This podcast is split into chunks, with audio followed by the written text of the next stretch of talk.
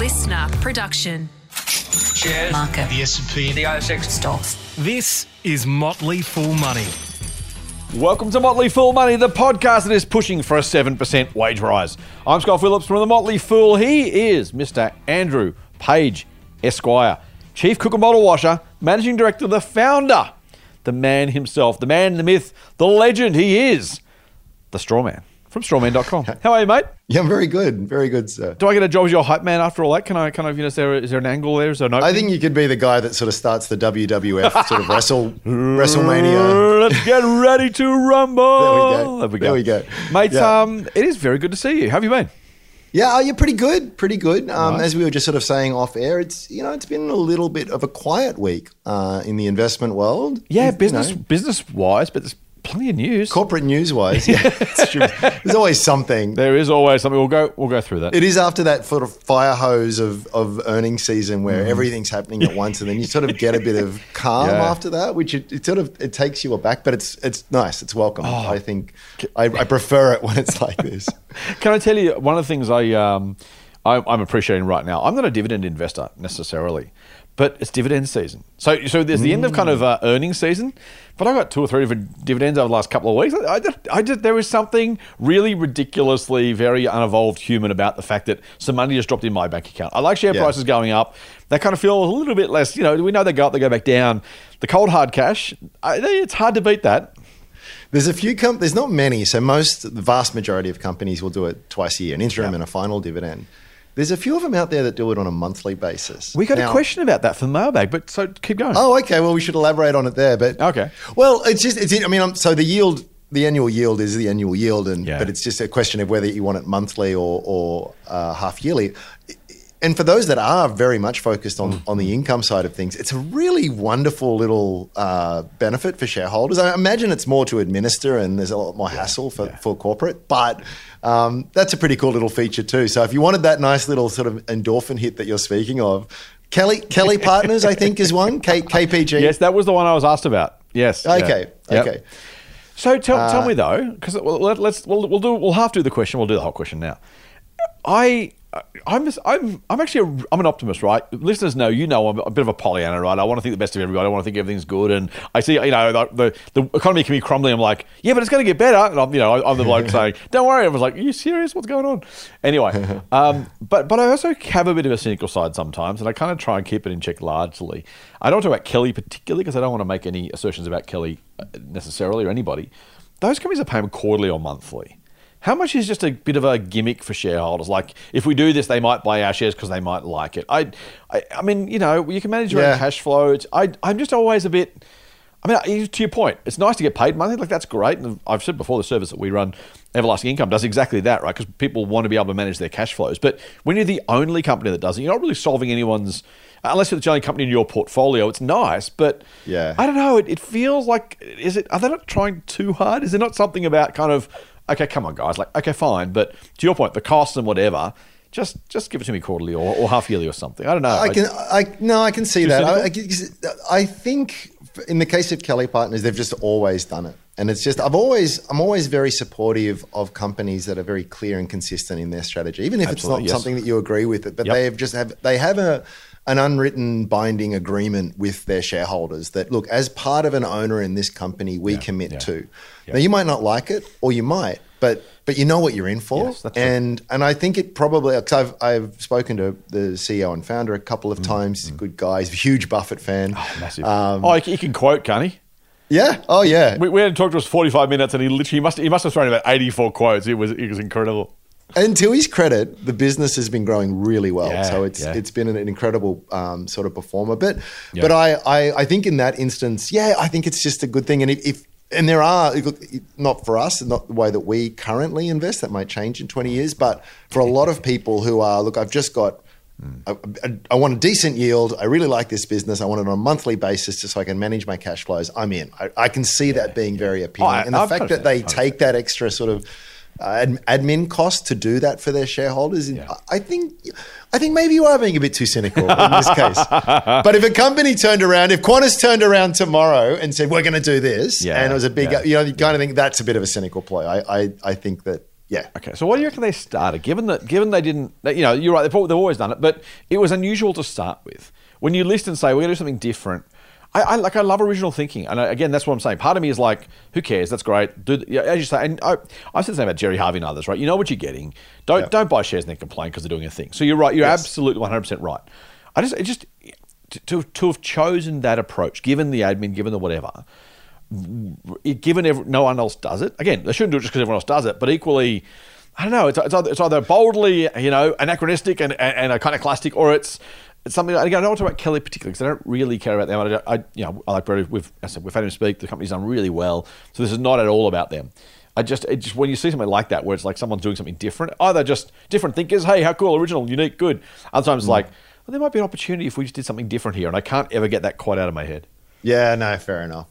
I mean, I, I, what I, not that a young person should necessarily be focused on income, but if you, you yeah. often talk about sort of the lessons and the intro, introducing people to investing. Yeah. What a, what a great um, yeah, example that's true, of something. It's just sort of like, here, little um, yeah, uh, yeah. Mary, we're gonna we're gonna put a thousand dollars in here, and then she sees every month a dividend yeah, check coming in. True. It might be a that's small true. amount, but it's sort of like, oh, this investing thing is pretty cool. That's a really, I actually quite like that. That's a very, very good point. I do, I do. Do you know what I mean? Like that's that's a nice little feature, and um, yeah, just that constant reinforcement. I want to talk about kids investing, mate. I want to give a bit of a shout out, completely unbidden, and I hadn't planned to. Um, To Pearler, the, I, people know um, I like. I've got a Pearler account. I've talked about before. I've interviewed Nick Nicolaitis on the Good Oil podcast, so check that out if you want to. Um, I have no financial interest. The Motley Fool has no financial interest.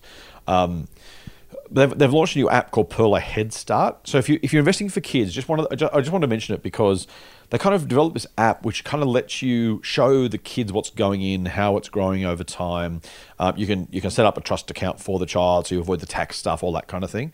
Um, so I've just literally, for my young bloke, converted the portfolio I had for him across to that and started using the app. So again, not not there's nothing in it for me um, other than Nick's a good bloke and Pearler seem to be trying to do the right things, so it's you know worth supporting them. We we um, do get heaps of we do on the mailbag. We like do. It's always a question that comes up because people want, you know they want to they want to sort of look after their kids' future, and it's it's a very it's. And as we've spoken before, there's not really that many good solutions. So yes, so yeah, this is, sounds, it sounds like I'm spivving for it now as well. But yeah, it sounds it sounds interesting, mate. It's, look, I just and I'm not saying people should use it. I'm saying if you want to check something out, check it out because it, it's just worth having a look at um, because it is just, just an interesting way to help kids. It kind of it involves them in the process in a way that's not overwhelming for them. Uh, you mm. can do it as a, a trust account structure, so it's all fine. Like it all works nicely. Um, so yeah, just if you're looking for an option. Um, worth you download the app to, have, to have, play with the app. That's one of the great things about apps these days. You don't have to join necessarily to see what's there. You can go download it, have a look around. Does it make sense? Do you like it? Yeah, okay, well then maybe look further. If you don't, cool, go on. And there's millions of others, mate. There's hundreds and hundreds. Comsec Pocket is still great. Um, there's heaps of really great low little kind of, you know, micro investing kind of approaches. But um, yeah, just pull a head start if, if you are keen.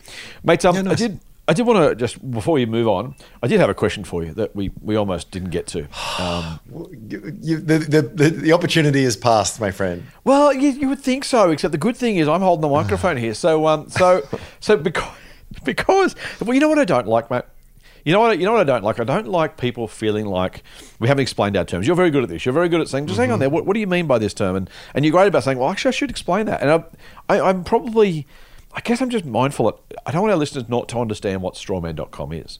Well, and, and it would be a shame if we if we just bumbled on through the podcast, didn't address that. Really, there's people right now thinking, shame. I can't listen, I can't I can't move on until I find out. Mm-hmm. I, I think that mm-hmm. would be, it'd be a real, you're right, shame is the right word. It'd be a shame to, to have people stuck at the beginning. And you manage to drag it out longer and longer each week too, which is a special kind of skill.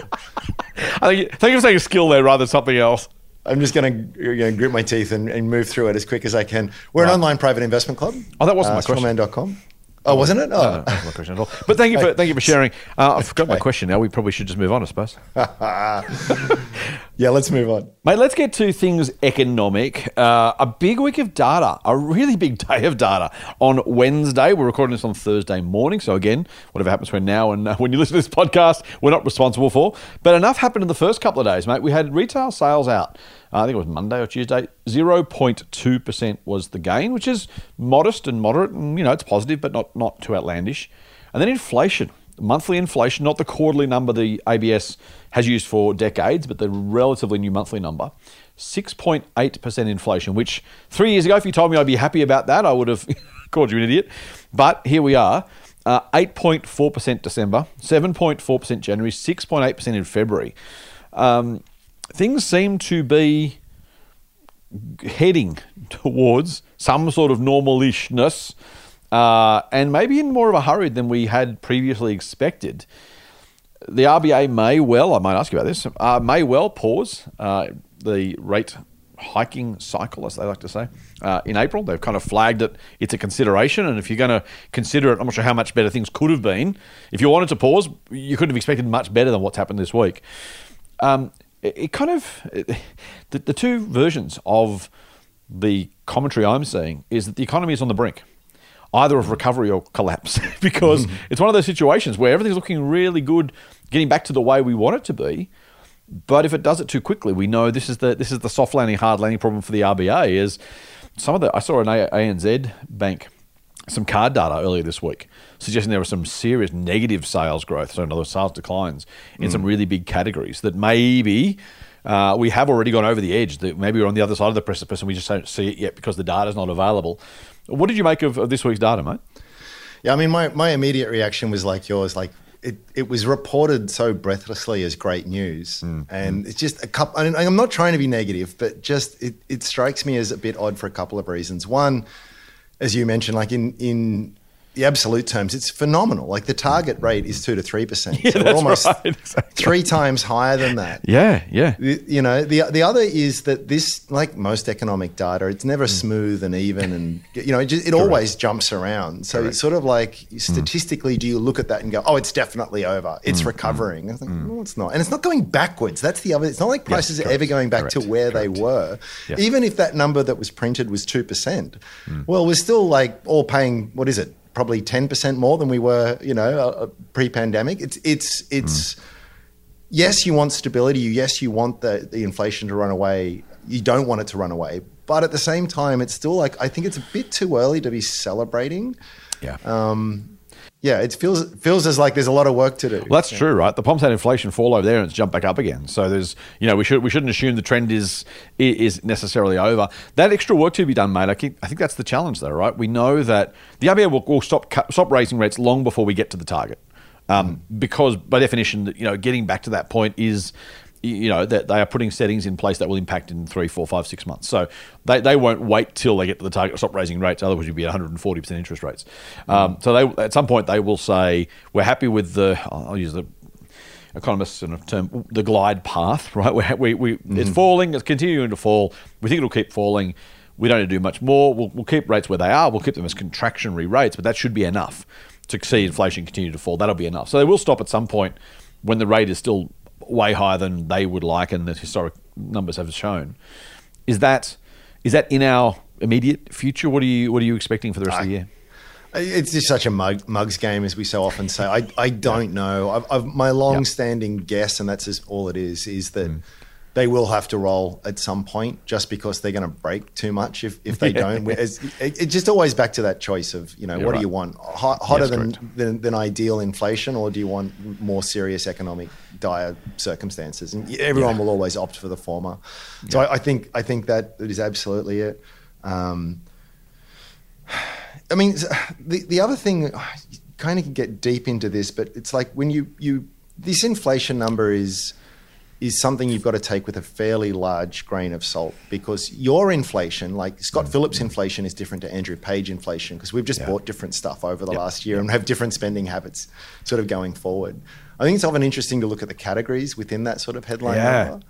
And, you know, it's like the, the thing that always stands out to me is it's not It, the, it, they seem to be pretty fundamental, important things that are of the most concern. Things like bread and milk and fuel, Um, electricity, housing, these these things seem uh, worryingly yeah. elevated above that average sort of figure. That's true. Um, yep. And that's and that is the kind of stuff that you can't mm. cut back on, right? So it's just like, yes, I get you want to sort of take demand out of the equation here, but you, no one's there's, there's you, you can't mm. take away demand for food and shelter too right. much. It's always going to have a certain... It's, it's, it's a pretty one-way street, that one. If you, yeah. There's only certain ways you can do it, and none of, none of them go well. Yeah, exactly. So...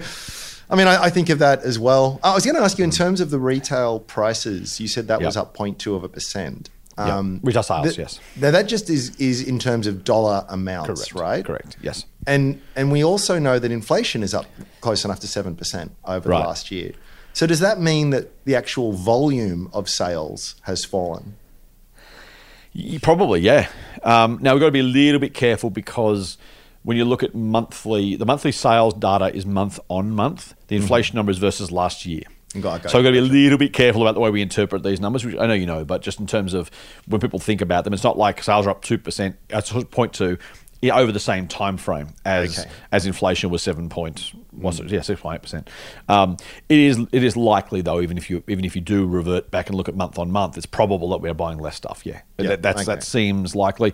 Now, but part of the problem with the less stuff thing is we're not just it's not just a physical economy anymore, right? Like it's consuming less services, including maybe watching less, having fewer subscription television services. You kind of go, well, how do you is that is that a stuff thing? It, it, it's a, you know it's a it's a really good question, mate, because mm. there's so many bits and pieces here, but it is still probable that the volume of consumption, if you like, rather than the value of consumption, is probably down, probably modestly, um, probably very modestly, but yeah, it, it's very likely that it's down.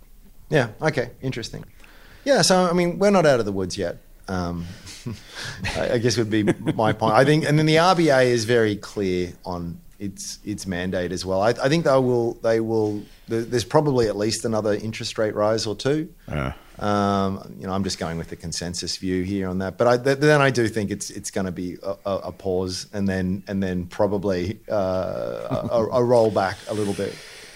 Yeah, um, it's. It, uh, I think you you sort of see hints of this narrative crop up where it's like mm, mm. when that happens, we're back to the races, and yeah, I think that's yeah. something to be careful of. I, d- I don't think that the the degree of any interest rate reductions are going to be anything like we saw in the past, you know, like fifteen years or so. We had that really big structural pullback. We just, I don't think we'll get to that. And I don't think it'll lead to a signal of the party's back on. Um, yeah, just I just want to make that point. And it, particularly, you know, with, with housing speculators, uh, equity speculators, is just sort of like, oh, lower interest rates, bull market, everything. Now let's all yep. pile into it. I, yep. I, yeah. I'd be careful of, of, of connecting those two thoughts.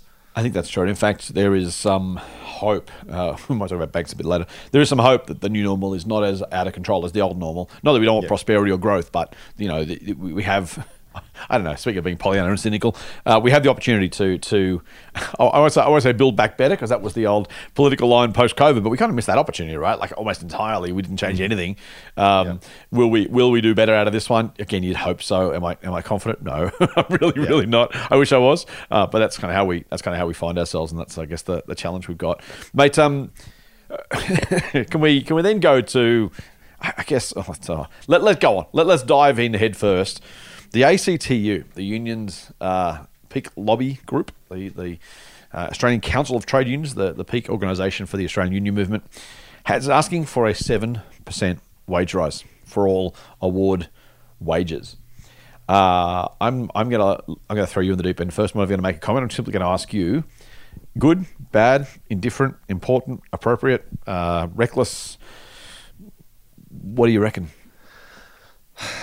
I. As I've said before, I, I think the, the usual uh, response is wage price um, in, inflation spiral.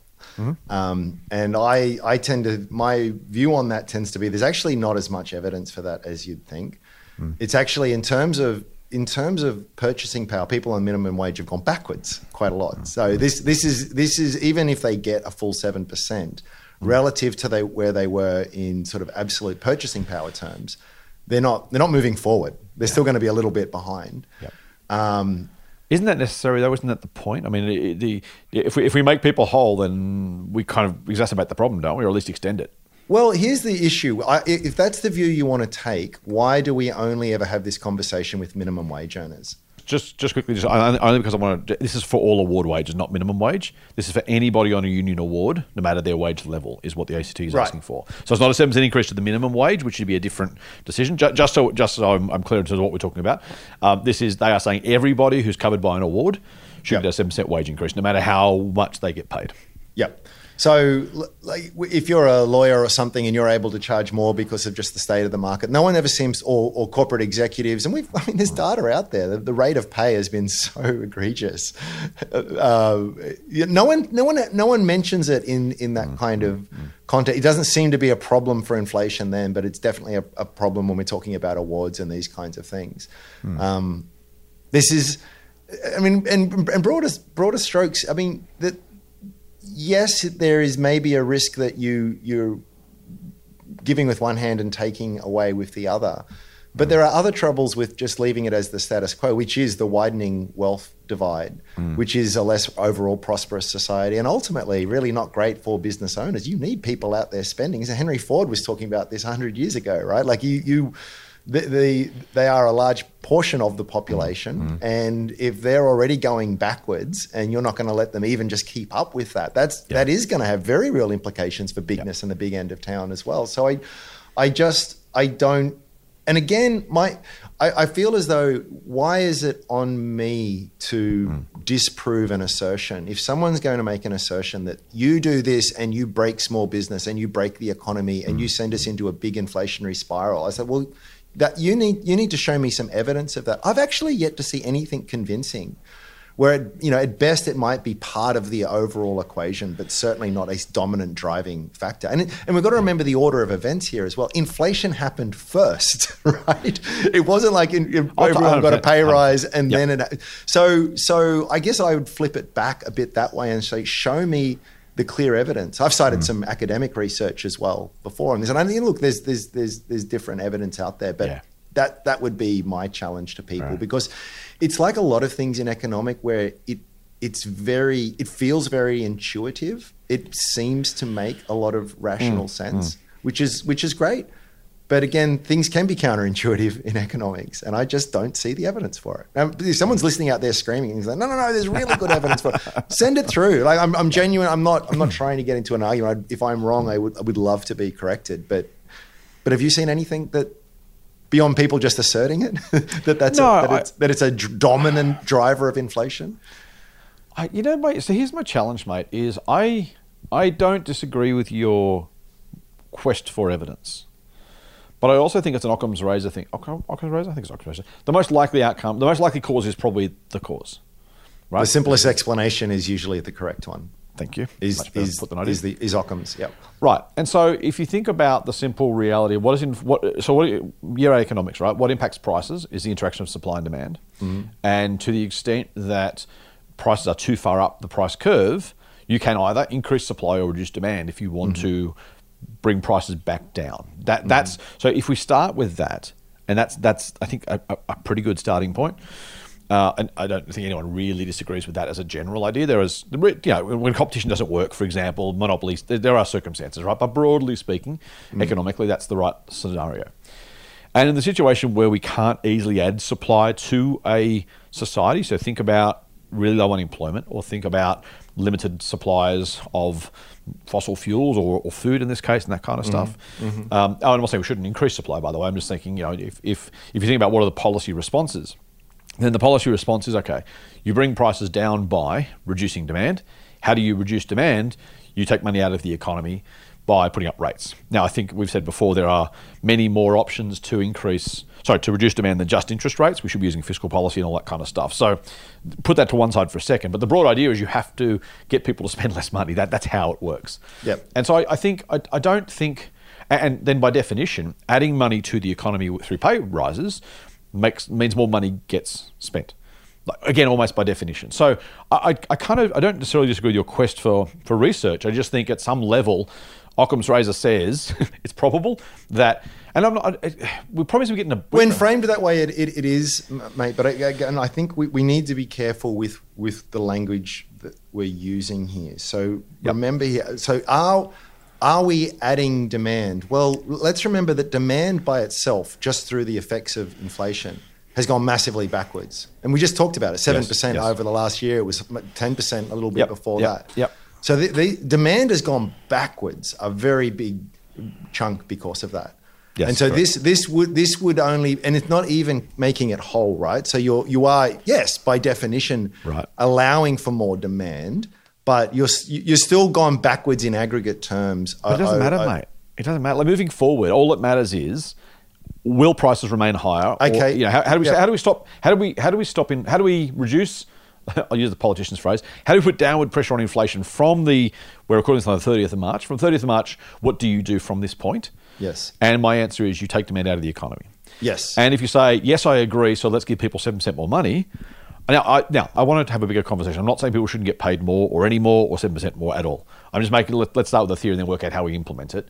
My mm. point is simply, making people whole is a very worthwhile course of action, except that to do it today would add seven percent to those people's take-home pay, which would almost by definition mean they're going to spend two, three, four, five, six, seven percent more than they would have if they hadn't got that money, which by definition adds upward pressure to inflation. I just, I just, I don't think, now we can argue about who should get the money, and I don't think they should get nothing. And I think mm-hmm. there are people who are definitely doing it tough. We've said this before.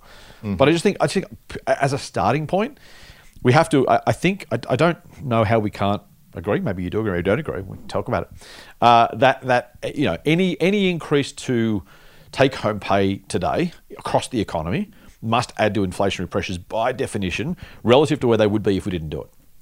And so yes. that means if you're the Reserve Bank, you're going to do more as a result, because you're not going to say, well, that's okay, I'm going to accept higher inflation because there was more wages. You're going to say, they paid them more, cool, and I'm going to put interest rates up further to allow for that. And so it ends up in this false economy where, you know, it, it's not a it's not a real solution. It's a nominal solution. The next year we say, but rates are up again. I need more money. Okay, well, let's do that again. And then we kind of, you know. Yeah, I, I, yeah, I hear what you're saying. I hear what you're saying. I guess what frustrates me is the in the eighties, the union movement and the government got together and actually solved this by having the wages and prices accord, right? They literally said, we need to find ways of incentivizing or reward, rewarding workers that doesn't add to inflation. Like it, it and, and it worked. Like it's been done and it worked and it was fine. I think we get to this point and go, I wonder what we could do. It's like, gosh, you've been there. Like the A C, literally, Bob Hawke was the A C T U president. Then Bill Kelty took over, and Hawke sat him down and said, "Dude, we need to we need to fix this." And they agreed to restrain wage increases. They got other things for it, by the way. I'm not saying workers should get nothing, but they, they found a way to do it. Um, really quickly, just while on this, Tim Harcourt, um, Google. If I haven't said this before, Google Tim Harcourt, Jerome Farah. I think it's probably uh, the New Accord, I think it is, an article for The Conversation. It was a really, really good piece where they basically said exactly this, that, you know, in, in the face of inflation, and by the way, Tim Harcourt's an ex-A C T U economist. Um, he said, you know, we need a new accord of some sort to make sure that we don't just end up with this, you know, feeding more money back into inflation and then asking more wages because there's more inflation, and around and around we go.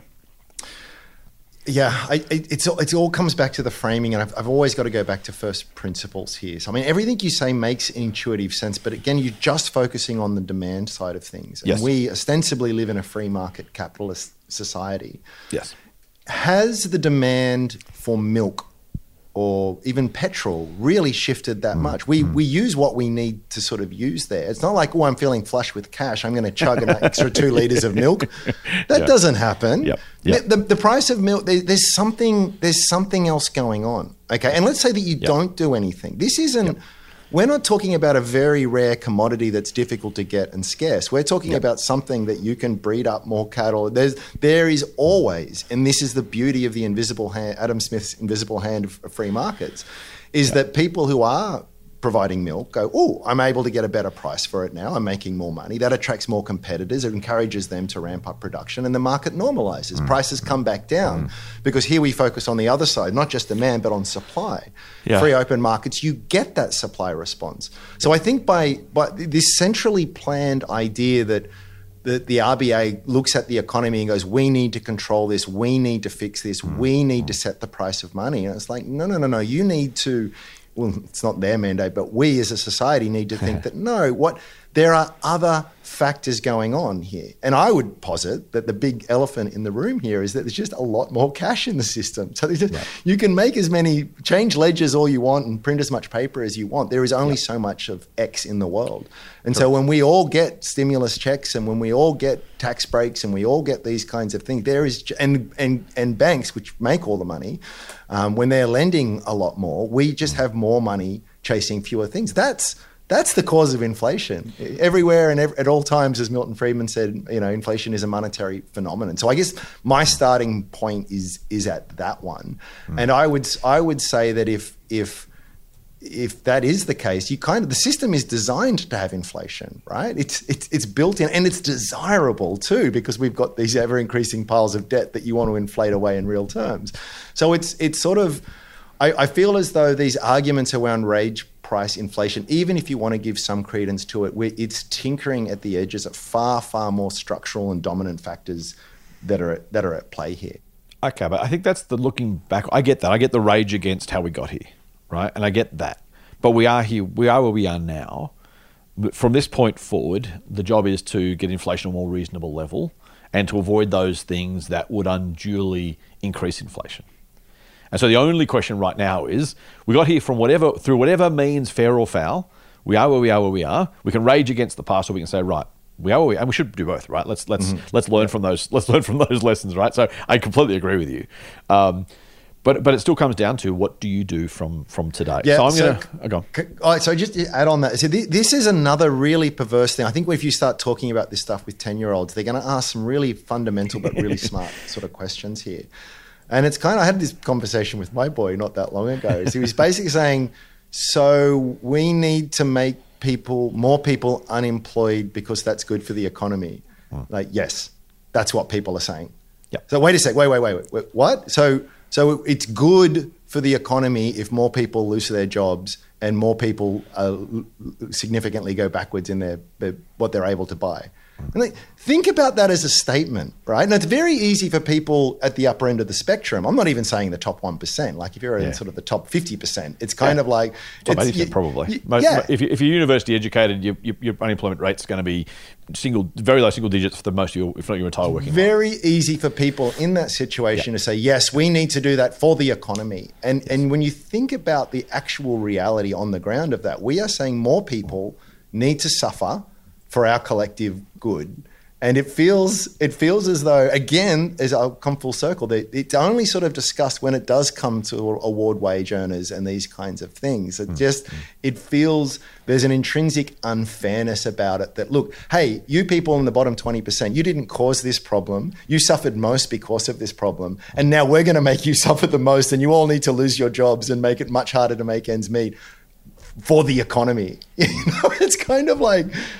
Hang on, that that just reeks of, of unfairness. So so yeah, there's no perfect solution here. I would I would just say that there is a natural tension where you are going to have advocates, the A C T U, arguing for what their their raison d'etre is to do that, right? Yes, is to fight for workers' rights. Lobby groups and their lobby, their right? members and their workers have gone yep. significantly backwards in their standard of living, yep. and they're they're fighting for it. And they need look. I don't I don't know where the magic number is. Should it be seven percent or five percent or ten percent? I don't I don't know. Mm-hmm. But I think us all focusing on that, and the the people at the top end, the top end of the bell curve saying, no, no, no, we we can't, you have to suffer a bit more for our collective good. My portfolio and my investment properties aren't doing great because of the economy. It's just, it's a little bit, you know, what we could, I mean, it's never going to happen, but in theory, we could sort of say, right, everyone earning over one hundred fifty thousand dollars a year, your tax is going up by ten percent. Guess what? That'll take some demand out of the economy. That'll one hundred percent fix it. Yep. Do we discuss? I'm, I'm, I'm saying I'm advocating for this, by the way. Does yeah, anyone yeah. does anyone discuss that? Like, no, it's not, even, to do it, yeah, it's exactly. not even on the table. It's not even next to the table. So so it's kind of like if if we are going to have a centrally planned authority that gets to decide where mm-hmm. we put and take demand from, mm. it's sort of like, well, can we at least include other parts of society in this discussion? Why is it why is it always Bob the truck driver and, you know, Sally the factory worker that, that they're the ones who have to have to sort of suck it up for the good of the greater good? I don't know. Maybe maybe I'm being a little bit too uh, I'm, I'm, I'm loving I'm loving the rantiness. I'm loving the rantiness. Do you get what I'm saying though? Do you get what I'm I, saying? I absolutely I absolutely do. I, th- I think I, too much of what we say is just yes. regurgitated Yes. sort of quote unquote truths that talking heads say. And yes. I just, sometimes it's worth first principles, building it up from there and going, okay, if what you're saying, yeah. the way you argue it sounds right in the way that you mm. premise the question in the context that you put it. But I, it's, it's when you start challenging some of those fundamental yeah. assumptions, I think yeah. a lot of it just breaks down, for me at least. Motley Fool Money. For more, subscribe to the free newsletter at fool.com.au forward slash listener. I so I don't I don't disagree with your general point or your or your concerns. I think it is then incumbent on us, well maybe it's not, but we're doing a podcast, so we might as well make it incumbent on ourselves to to to answer the questions that we raise. You know, I, I, I and I think I, let, let me let me be let me be slightly uh, narky, but not not too narky.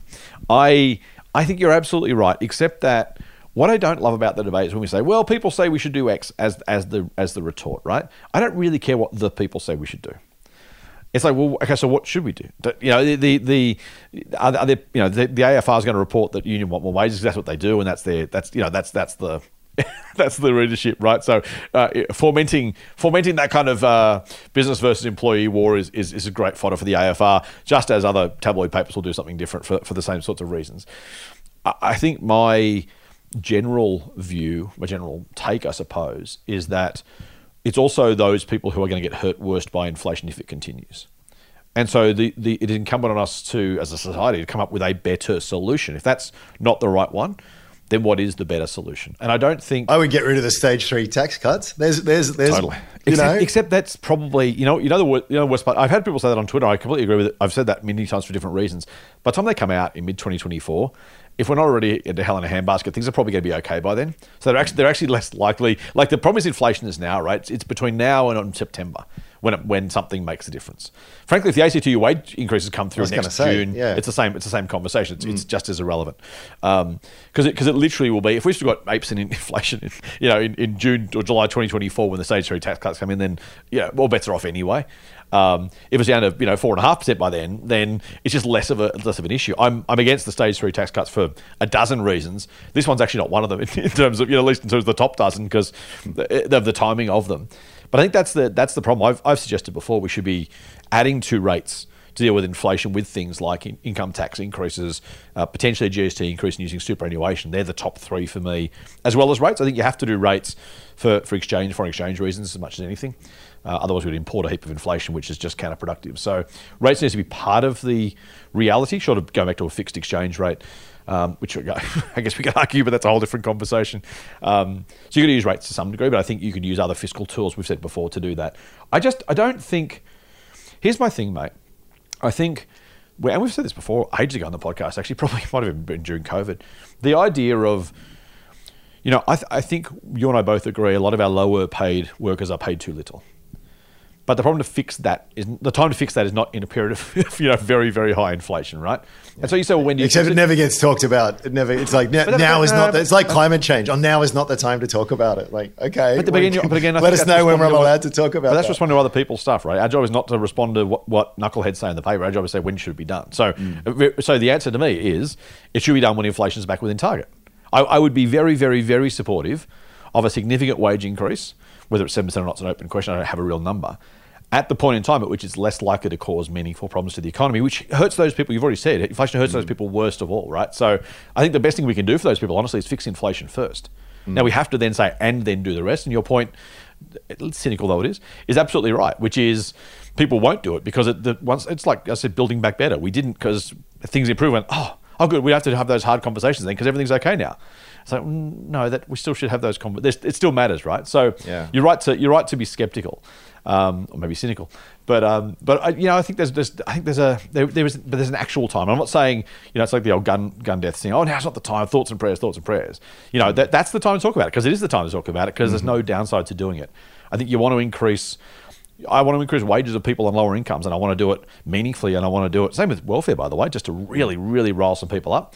Um, But doing it right now would just it would actually be counterproductive for those very people because whatever we give them, because inflation lasts an extra six months, twelve months longer, becomes a problem. And I think that's my that's my big issue. Well, that's where you draw the line, right? So it's there's there's a there's a spectrum, and at one point, for some people on that spectrum, this wage increase just stops them going deeper into a hole towards yes. oblivion. Yep. So so you bring them whole. They're they're not overinflating the economy, right? They're they're yep. just they're buying the basics already. And if you're struggling at that that point, I feel as though you can definitely give an instant rise, whatever it is, right up yep. to that limit. Yep. Yep. And it's going to have absolute stuff all uh, impact on, on the broader economy. If you're getting to a point where it's like, oh, all of this extra money, I'm just going to go out and buy extra iPhones and stuff yeah, like that. Yeah, yeah. That's the point. And this is why it's so it's such a nuanced conversation, right? Correct, so correct. When you say, does everyone in Australia get a seven percent rise? Well, no, that's stupid. Yeah. But But there's, I would, I would argue, and I'm sure if Sally McManus was here, she would say, yes. Well, here's, a, here's, a, look at our nurses, look at our teachers, yeah. look at yeah. again all, all of the heroes of COVID and the backbone mm-hmm. of our society. You know, the people who oh, just, again, one hundred percent agree. You know, yep. make society tick, yep. which I'm such yep. in awe of. I know it's, it's almost sort of hackneyed to say, but it's true, right? But if we, but if we have to do it, why I, do I people would, do these jobs? My yeah. wife's training to be a teacher at the moment. I was like, yeah. she's not doing it for the money. I can tell you that right my now. My wife's a teacher. Yeah, yeah. I um. But, but you know, I, I'd, I'd happily legislate it now. But, but I legislate it and say we will increase wages for those people when inflation is back at whatever level we think is reasonable and, and the economy can absorb. So I'm not mm. I'm not saying we shouldn't have the conversation. You know, I'm the last person who's saying let's let's ignore it, let's pretend, let's let's forget. You know, don't talk about it. Hopefully, people forget about it. I'm absolutely saying let's put a pin in it, put it on the agenda, legislate it now for all I care, um, as long as it's done in a way that is appropriate at that point, to my mind anyway, which gets it to. Uh, not economically damaging. You know the real, you know the real challenge with inflation, mate. And here's why. Excuse me, guys, frog in my throat. Here's why it's it's so insidious right now. Is if we if we increase taxes on the people earning over a quarter of a million dollars, right? Mm-hmm. The simple reality is that in most cases, it's not going to hurt spending that much because those people are spending most of this money. Yeah. And so the real, and that's why, but that's why it's so insidious, because the really difficult part is we have to reduce demand. So you actually got to do it at a level or for products or people or something, which is why it makes some sense actually to do the G S T as much as it's regressive and as much as you need to look after low income earners. Um, it's it's a spending you've got to stop, right? So you, you could you could you could double Twiggy's tax rate, and he wouldn't spend any less money. I mean, yeah, and if he does, it'd be on assets that he's swapping. So it's not, it's not consumption spending. It doesn't hurt inflation, right? I hear what you're saying, but that's actually an argument for why we should tax more, right? At the top end, it's like it's no, zero impact to your lifestyle. So it's going like, but again, well, but again, very different, very different set of different conversation. Right? Yeah, for fiscal yeah. reasons, I, I agree with you, and that's why I would also agree with you about uh, rolling back stage three tax cuts. So where you need a ticket there too. What I mean is, right now, if you had to affect. You, the the right the right way to do it would be to, to put a G S T increase on discretionary items or, or some mm. some version. If it could do, actually be done, it's not overly difficult, but you couldn't get it done in six months, so it's not worth doing. But you'd say, right, anything that's discretionary, that's where that's where the that's where the prices or that's where the demand needs to be cut. Because you're right, you know, you can't have less bread, less milk, less you know fuel for the most part. But the stuff that you can absolutely impact inflation on is those discretionary items. It's probably, again, let, let me offend almost exactly everybody now. It's probably the middle income earners where you need to be able to say to those people, hey, carve the last hundred bucks a week off your spending. You know, trade down on your caviar and your, I know, not having caviar, but you know, like it, it's, mm. it's, it's reducing the amount of discretionary spending. That's got to be the target. That's pretty much smack bang middle Australia, right? People on welfare and on pensions, on low incomes are like, what do you mean discretionary? I haven't spent a discretionary dollar in ten years. And you're right, they're getting absolutely smashed by inflation. The people like Twiggy are saying, well, I, what, what do I care? I, I buy one less farm, one less whatever. It's just not going to impact inflation at all. Mm. It, it's that it's that middle, frankly, top of the you know top of the bell curve where it's like that's the stuff we need to somehow impact. If you if you wanted to effectively, efficiently impact inflation, that's exactly what you target. There's, there's another lens I you know can look at here. It, it, again, it's a statement that starts a lot of these explanations, but then pause to think about it. It's like when we say people are spending too much. I mean, yep. what, what does that mean? Yep. Uh, wasteful spending, or how is it having consequences elsewhere, or is it just sort of? And again, I come back to the basics of the food, the fuels, the shelter, totally. these kinds yep. of things.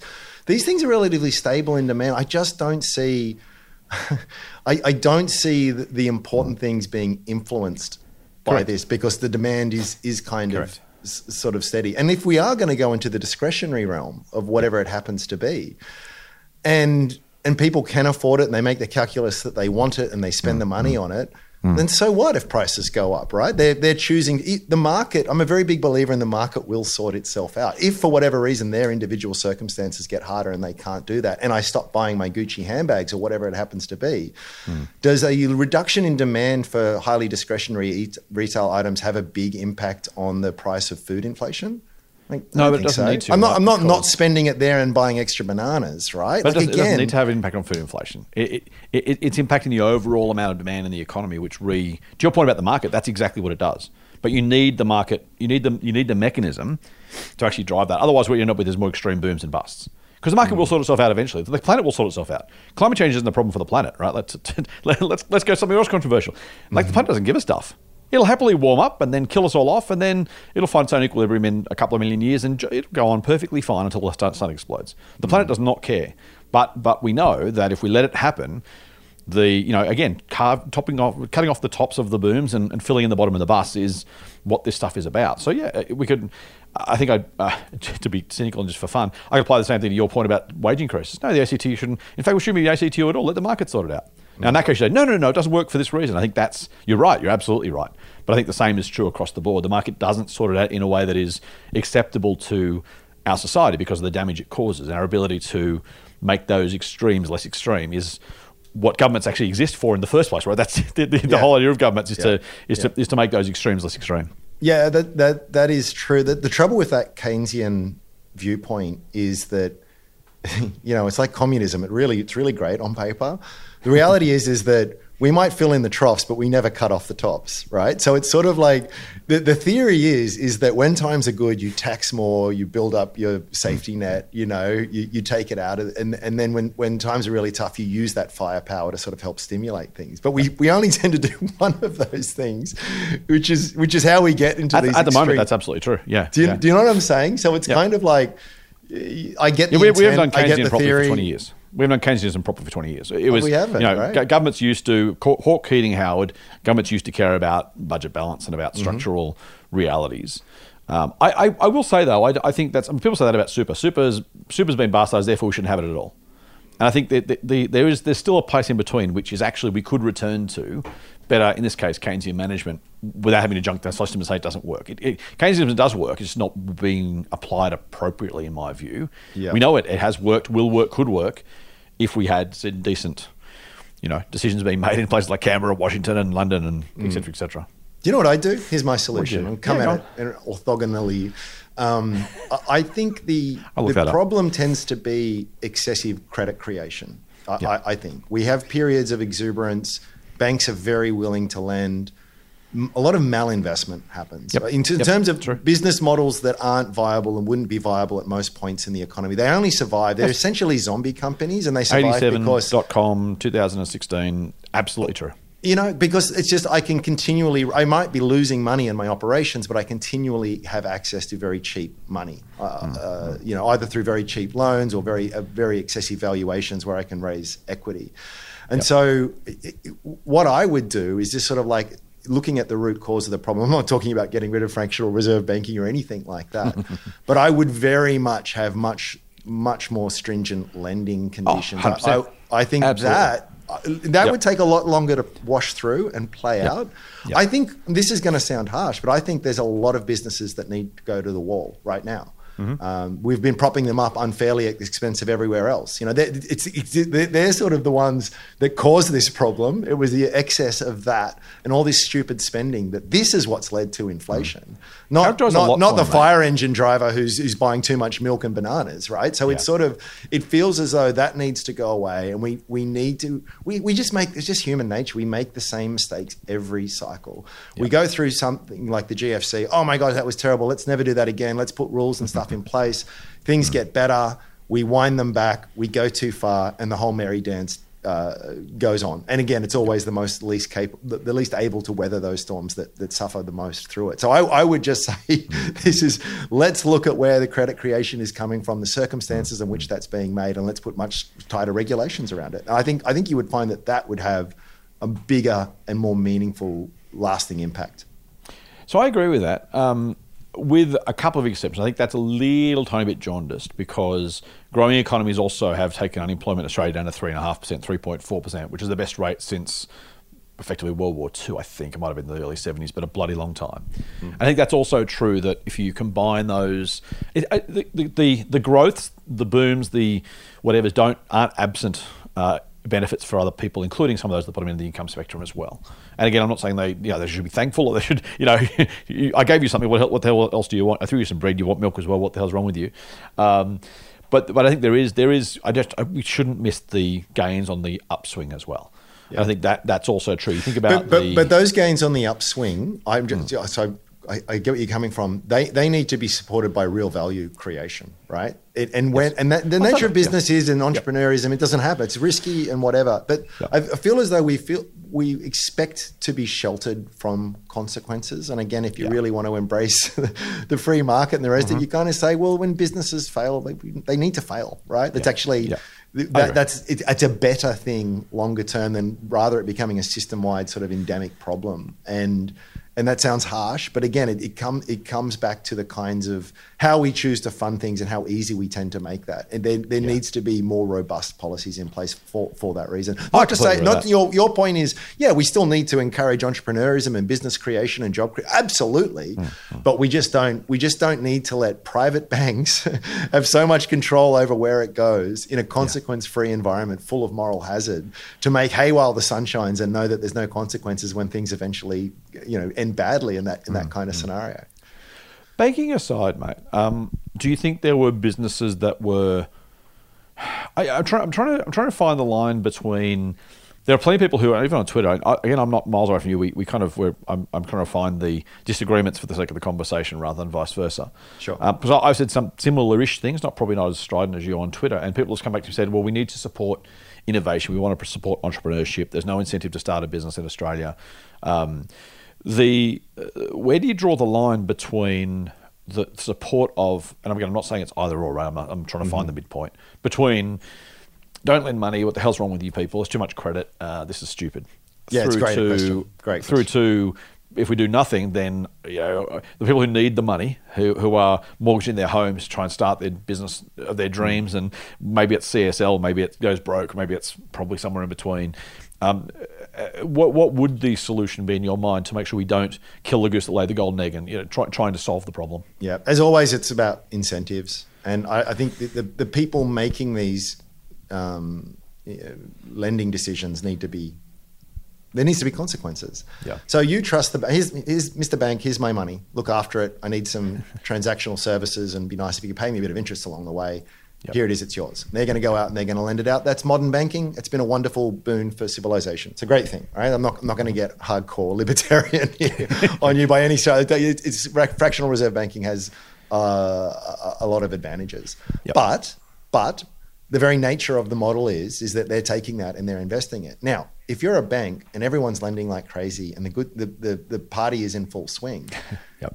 you're going to do it. And you're going to do it. No, like, you know, five years ago, we never would have lent this money to this company under this right, situation okay. or this. We just wouldn't do it. Okay. But I'm going to do it now uh, because even though I know this is the, one of the big lessons from The Big Short, right? Like, even though I know this doesn't make a lot of sense, I'm going to be bailed. I, personally, me, I'm going to be okay. And I can probably make right. a lot of money in, in the interim. Now, if I think you have a situation where it's like, no, That's that is that is there. I, I would actually have two classes of banking: basic banking services, yeah. which, as I, I said, time, we, which which is just we look after your money, we we provide you the say you know the the the, the cards and you know the transactional services and all of this kind of stuff. But you're not going to earn mm-hmm. much interest. That, that that kind of thing. And then you've got banks which are more investment banks. It's like no, it gives you money. We're going to make we're effectively a, a fund manager on your behalf. Yes. Which is exactly what yeah. it is. Yep. Really, yep. we, yep. we call them different things.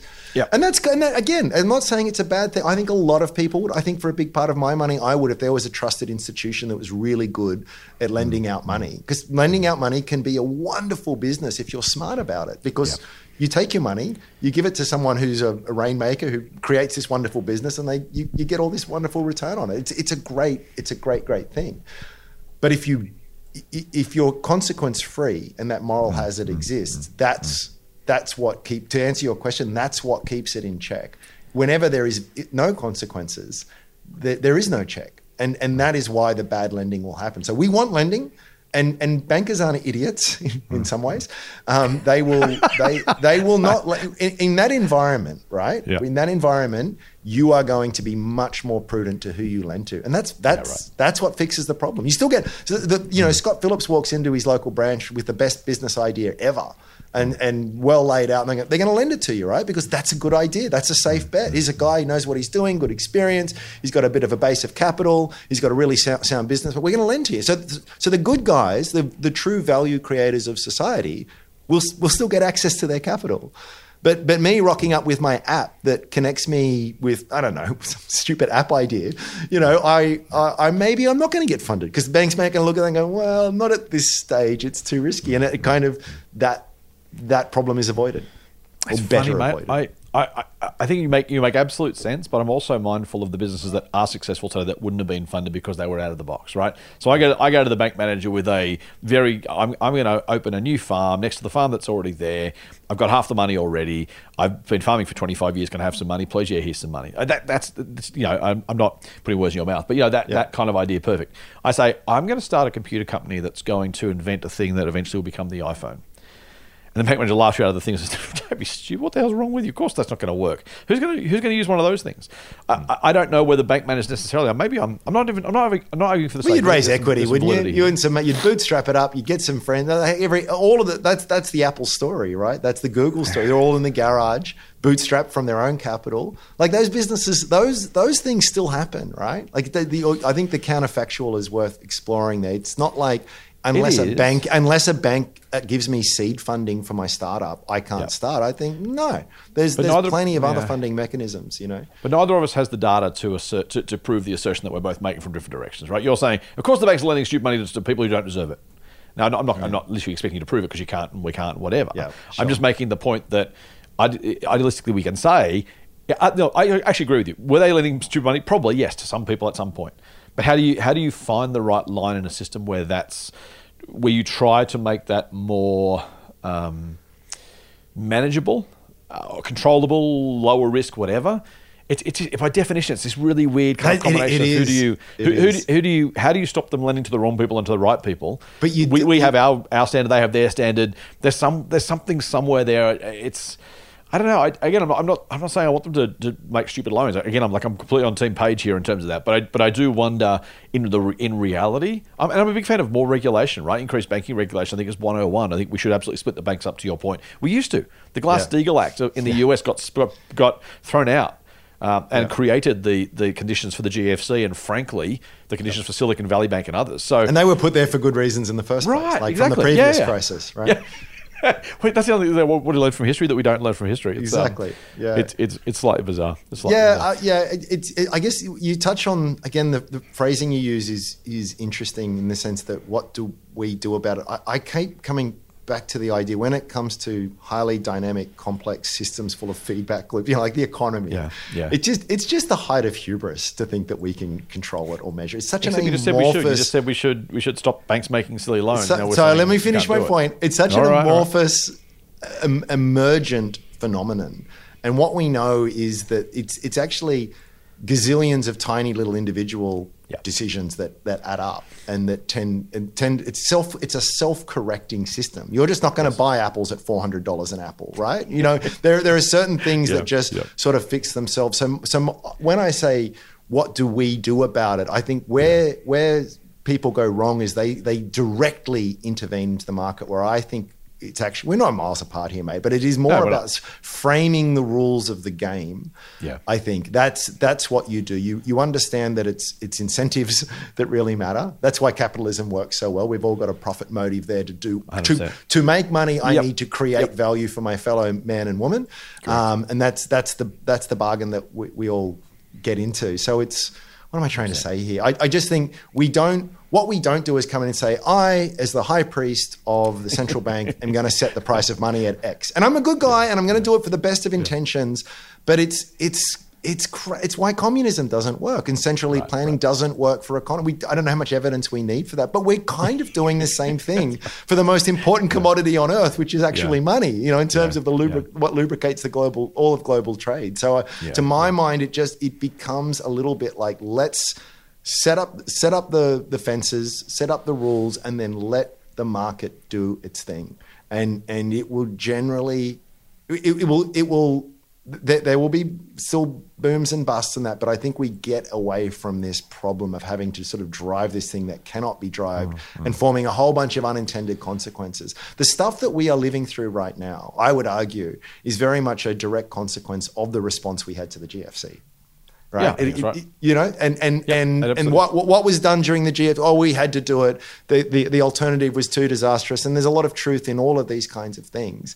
But again, it shows that there are unintended consequences, and that cans yes. do get kicked down the road. Correct. Correct. And and it and it. it we meddle. We meddle in things that are beyond our ability to to effectively meddle in. So we just know know your limitations, know what you can do, and focus mm. focus on on that kind of stuff. Let's finish off, mate, with a bit of fun.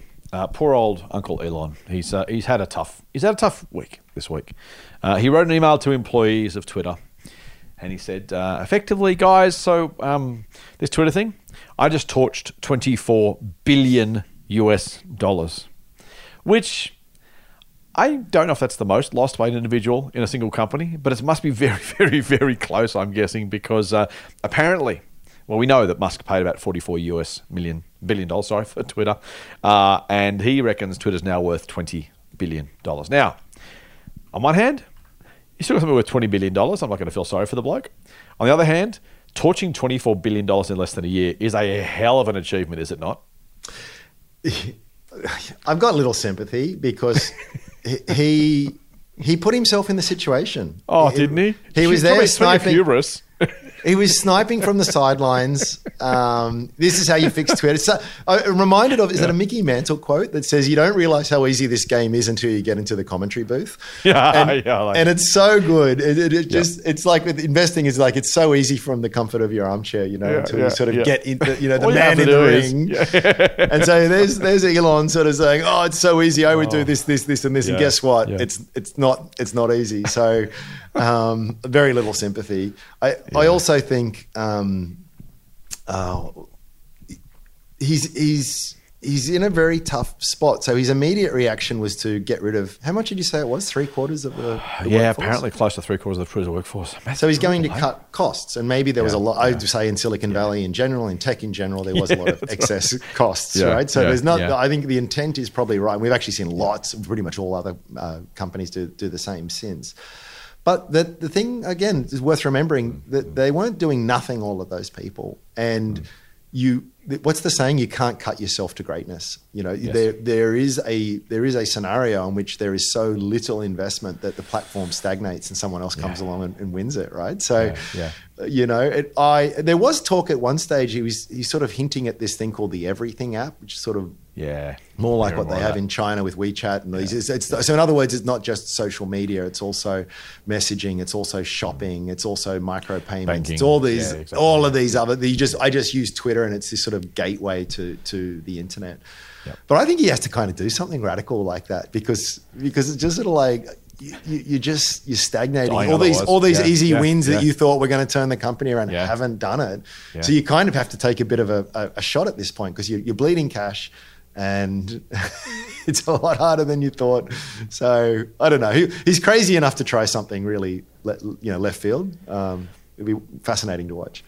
I think that's his big opportunity, right? The guy doesn't care. Yeah, you know, when, when he, he literally, you know, I, I, well, I shouldn't, I shouldn't say I definitely know it. It's true, but uh, he, he seems not to care about what other people think.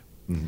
He seems to be happy to make unpopular decisions, decisions that would arguably be, speaking of the market deciding, uh, you know, if you're sacking three quarters of people that work for you and saying, sorry, I'm not going to pay you anymore, because you know those are those are big calls, and maybe others may or may not have been prepared to make such big swinging cuts, feeling there's some obligation or something else, right? So those things are, are definitely in his favour. Um, I am mindful that uh, th- there is a there is a very much a, a, a worshipping of Elon, and I think he probably deserves a, a lot of credit for the successes of Tesla and SpaceX, SpaceX in particular, right? When rockets land back on their launch pads, that's just that's just like it's it's not, it's not even believable science fiction. It's, it's ridiculous, and yet it's true, right? So you get that. There is, though, a sense of people saying, see how good Elon is, he can do anything. It's like, it's not how it works. To your point about being in the commentary box, it's like, you know, Michael Jordan tried to be a baseball player after playing basketball. Turns out being a great athlete is not even a thing. You know, you're, you're a great basketballer. Yeah. I don't know, how has anyone, has anyone really been able to change codes meaningfully? I think it was a, one of the women's soccer players, also a hockey player, I think, or cricket mm-hmm. player, sorry. So, mate, there's probably like two or three where they're well, union to league is not much of a shift in it's some not really, ways. It's, you it's, say that's it's not really. The ball's a bit fatter, there's a couple more blokes on the field, that's about it. Yeah. So, but, but, you know, like in terms of, I just, I think there's a, you got to be very careful in, I think, Elon has learned about hubris. Probably hasn't, because no, you don't tend to learn if you're, if you're that sort of person. No. But uh, but investors should, and followers should do the same thing, right? The fact that, oh, Elon's great, he can do anything. He's, he's really smart. It's like, there's a lot of smart people who are in jail. There are a lot of smart people who who blow things up. Who, you yeah. know, the, the the the idea that smarts is enough, or even even past success. I'm a big fan of management generally.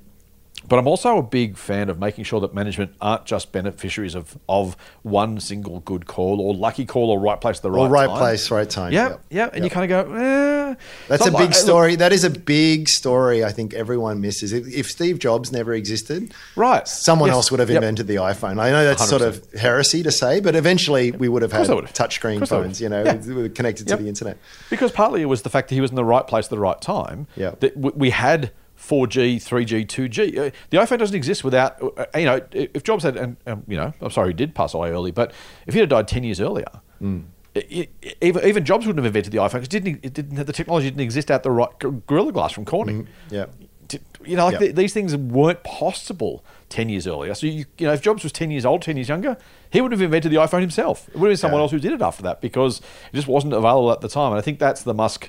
The Musk, I'm, I'm, I, like I, I love poking fun at Musk. I think he's a bit of a knucklehead personally. I've said that before. I've been taken to task for that before. I've apologised for that before in different contexts. Um, uh, you know, his his approach is not, I don't think, particularly um, successful in every endeavour he tries to he tries to yeah. compete in. I think it's a shame to or a mistake to to over-egg it. Um, I, that being said, mate, for all that, I wouldn't be at all surprised if this is a hundred billion dollar business in three years. Simon Musk is another hailed for more visionary success.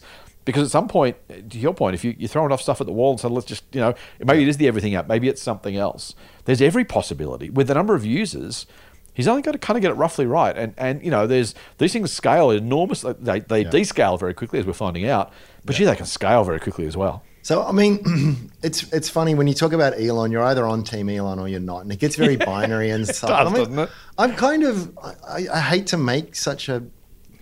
make that dichotomy and, and, and make a choice. But there, I, I'll put it this way. I'm glad that Elon exists in the world. Yeah, totally. Not because I, I think, again, he does a lot of dumb things. He says a lot of dumb things. I'm not a fan of a lot, mm-hmm. a lot of the mm-hmm. stuff he does. But I love that there's someone out there who's willing to take the moonshot. Mm-hmm. I'm like, to my earlier comment, if he wasn't around, would have the entire...